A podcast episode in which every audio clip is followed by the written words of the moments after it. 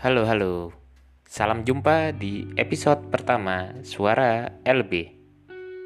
Kali ini, saya Yofi Alamsyah akan membantu jalannya episode pertama. Dengan topik bahasan, apa sih itu sekolah luar biasa?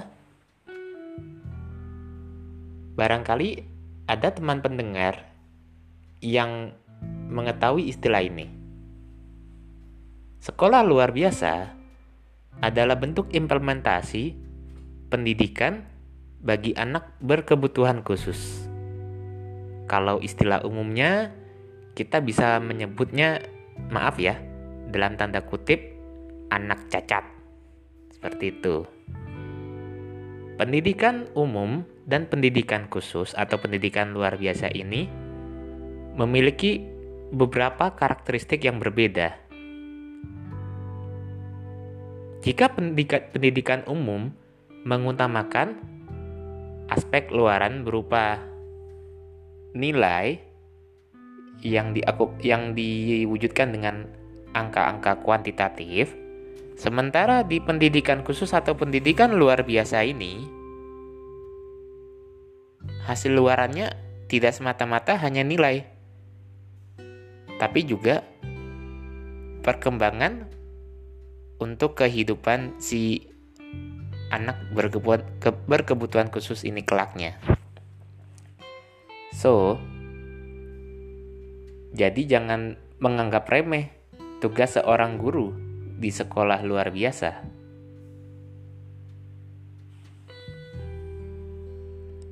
Kita bisa mengetahui perbedaan lain antara pendidikan di sekolah reguler atau pendidikan umum dengan pendidikan khusus atau di sekolah luar biasa ini dari cakupan mata pelajarannya.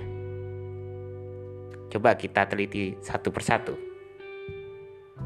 Yang pertama, pembelajaran di pendidikan sekolah luar biasa dari jenjang TK, SD, SMP, hingga SMA memakai kurikulum tematik.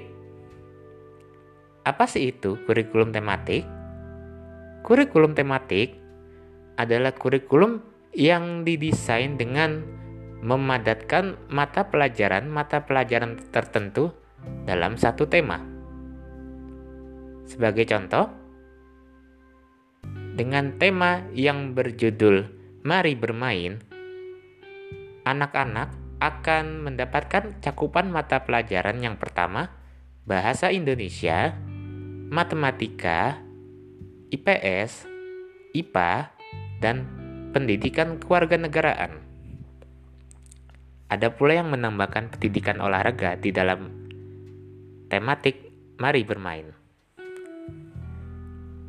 Kita juga bisa menemukan kurikulum tematik ini di jenjang SD reguler namun, pada perkembangan selanjutnya, di jenjang SMP hingga SMA atau SMK, kita tidak menemukannya. Perbedaan kedua, ada mata pelajaran lain di sekolah luar biasa, yaitu mata pelajaran bina diri dan vokasional. Oke lah, kita menganggap jika vokasional ini ranahnya di SMK atau kejuruan di reguler. Tetapi jangan salah kaprah. Yang dimaksud vokasional di sini adalah pemberian pelatihan untuk pembekalan hidup si anak berkebutuhan khusus. Pemberiannya ini bisa dimulai dari jenjang SMP hingga SMA.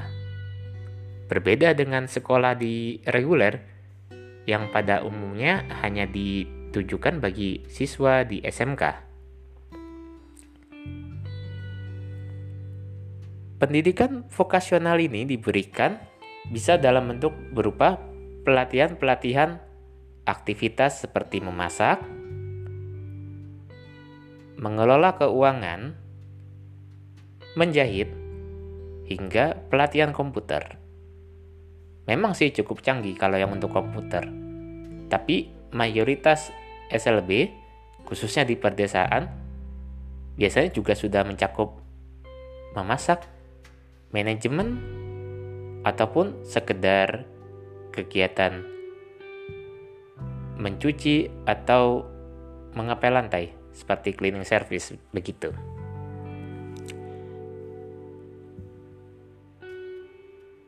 Dirunut dari sejarahnya, pendidikan berbasis sekolah luar biasa ini sudah dirintis di Indonesia pada akhir zaman penjajahan Belanda.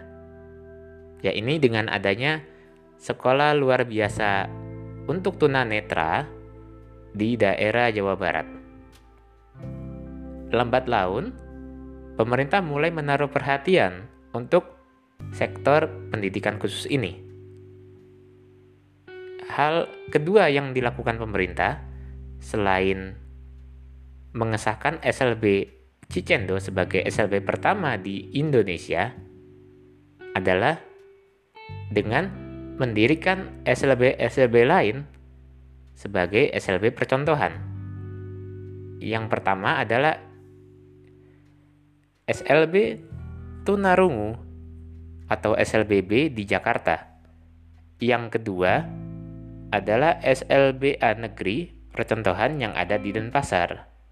Dan yang terakhir, SLBC atau SLB untuk disabilitas tunanetra, sorry, tunagrahita di daerah Malang, Jawa Timur. Seiring dengan masifnya pendidikan di era Orde Baru, makin menjamurlah pendidikan untuk anak berkebutuhan khusus. Namun perlu dicatat, mayoritas layanan pendidikan pada zaman itu masih berupa segregasi. Ya ini dimaksudkan berupa penggolongan-penggolongan anak berkebutuhan khusus berdasarkan jenis kesulitannya. Misalkan seperti tunanetra atau disabilitas netra dikelompokkan dengan jenisnya. Begitupun dengan disabilitas grahita. Ketika masuk di era tahun 2000, kebijakan ini tidak relevan lagi. Siswa harus bisa beradaptasi dengan lingkungan di masyarakat. Oleh karena itu, perlu dilakukan adaptasi di tingkat sekolah. Salah satunya adalah dengan menerapkan sistem sekolah integrasi. Ini dimaksudkan bagi siswa berkebutuhan khusus yang sudah memiliki cukup kecakapan sehingga orang tuanya bisa membawa anaknya untuk bersekolah di sekolah reguler. Namun tentu saja masih ada halangannya. Ketika siswa sudah siap untuk terjun ke sekolah reguler, masih ada saja kendala berupa sarana dan prasarana yang tidak memadai mulai dari tidak adanya papan penduduk jalan yang mengakomodasi kebutuhan disabilitas netra, hingga tidak tersedianya RAM bagi siswa dengan disabilitas grahita dan daksa. Oke, kita lanjut ke yang lainnya. Konsep integrasi ini ternyata masih kurang tepat, sehingga pemerintah pada tahun 2008 mencanangkan program sekolah inklusif. Berbeda dengan program integrasi, di dalam sekolah inklusif ini, sekolah harus bisa menerima segala macam jenis kebutuhan khusus yang dialami oleh siswanya tidak terbatas pada disabilitas fisik saja, melainkan juga disabilitas yang bersifat mental dan intelektual. Di dalam sekolah inklusif ini, siswa dibangun untuk saling bertoleransi dan beradaptasi, pun dengan guru dan warga sekolah lainnya. Lambat laun, mulai banyak sekolah inklusif yang sudah berstatus negeri yang bisa ditemukan. Untuk umumnya bisa ditemukan di kota-kota besar seperti Jakarta, Surabaya, Malang, Bandung, dan lain-lain. Kehadiran sekolah inklusif ini bisa memenuhi hasrat bagi disabilitas yang rasanya kemampuannya tidak begitu berkembang jika disekolahkan atau bersekolah di sekolah luar biasa. Eits, tapi jangan salah kaprah. Sekolah luar biasa nyatanya masih banyak peminat kok hingga akhir ini. Mengapa demikian? Yang pertama, jaminan prasarana dan sarana yang memadai di sekolah luar biasa.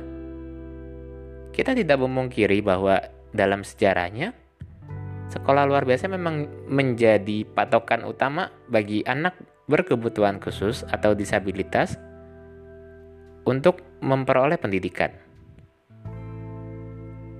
Kemudian, tenaga pengajar yang ada di sekolah luar biasa pada umumnya sudah bersertifikasi sarjana pendidikan khusus sehingga bisa memahami betul karakteristik-karakteristik yang diidap atau yang dilekarkan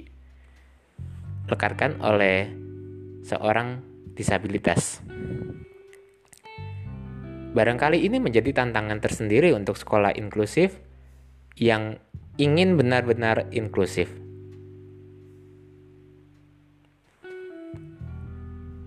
Adapun aspek yang ketiga, mengapa sekolah luar biasa masih banyak peminat dibanding sekolah reguler atau inklusif adalah perihal biaya.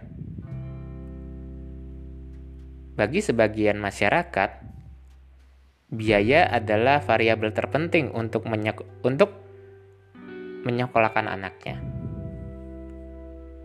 Kalau di sekolah negeri reguler, udah pasti kebanyakan siswa berlomba-lomba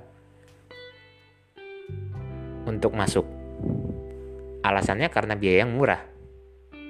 Tapi ini kebalikan di sekolah luar biasa. Bagi anak berkebutuhan khusus, sekolah luar biasa sudah menjadi pilihan wajib jika ingin mendapat biaya yang tanda kutip lebih murah dibanding sekolah inklusif. Kebanyakan sekolah luar biasa berbasis yayasan ini dikelola secara swadaya dengan model seperti beramal yang bersifat social interest sehingga bisa ditemukan beberapa sekolah luar biasa ini tidak memungut biaya kepada para orang tua siswa. Namun ada juga sekolah luar biasa yang di kota dengan yayasannya yang sudah bercabang-cabang menerapkan sistem pembiayaan yang bisa dikatakan cukup tinggi dibanding sekolah inklusif atau sekolah reguler karena bisa menjamin mutu pula.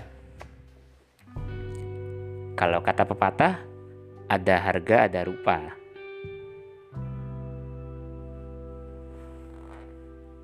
So, demikian topik bahasan apa itu sekolah luar biasa pada kesempatan kali ini. Sampai jumpa di episode selanjutnya. Saya Vi Alamsyah. Salam aksesibel.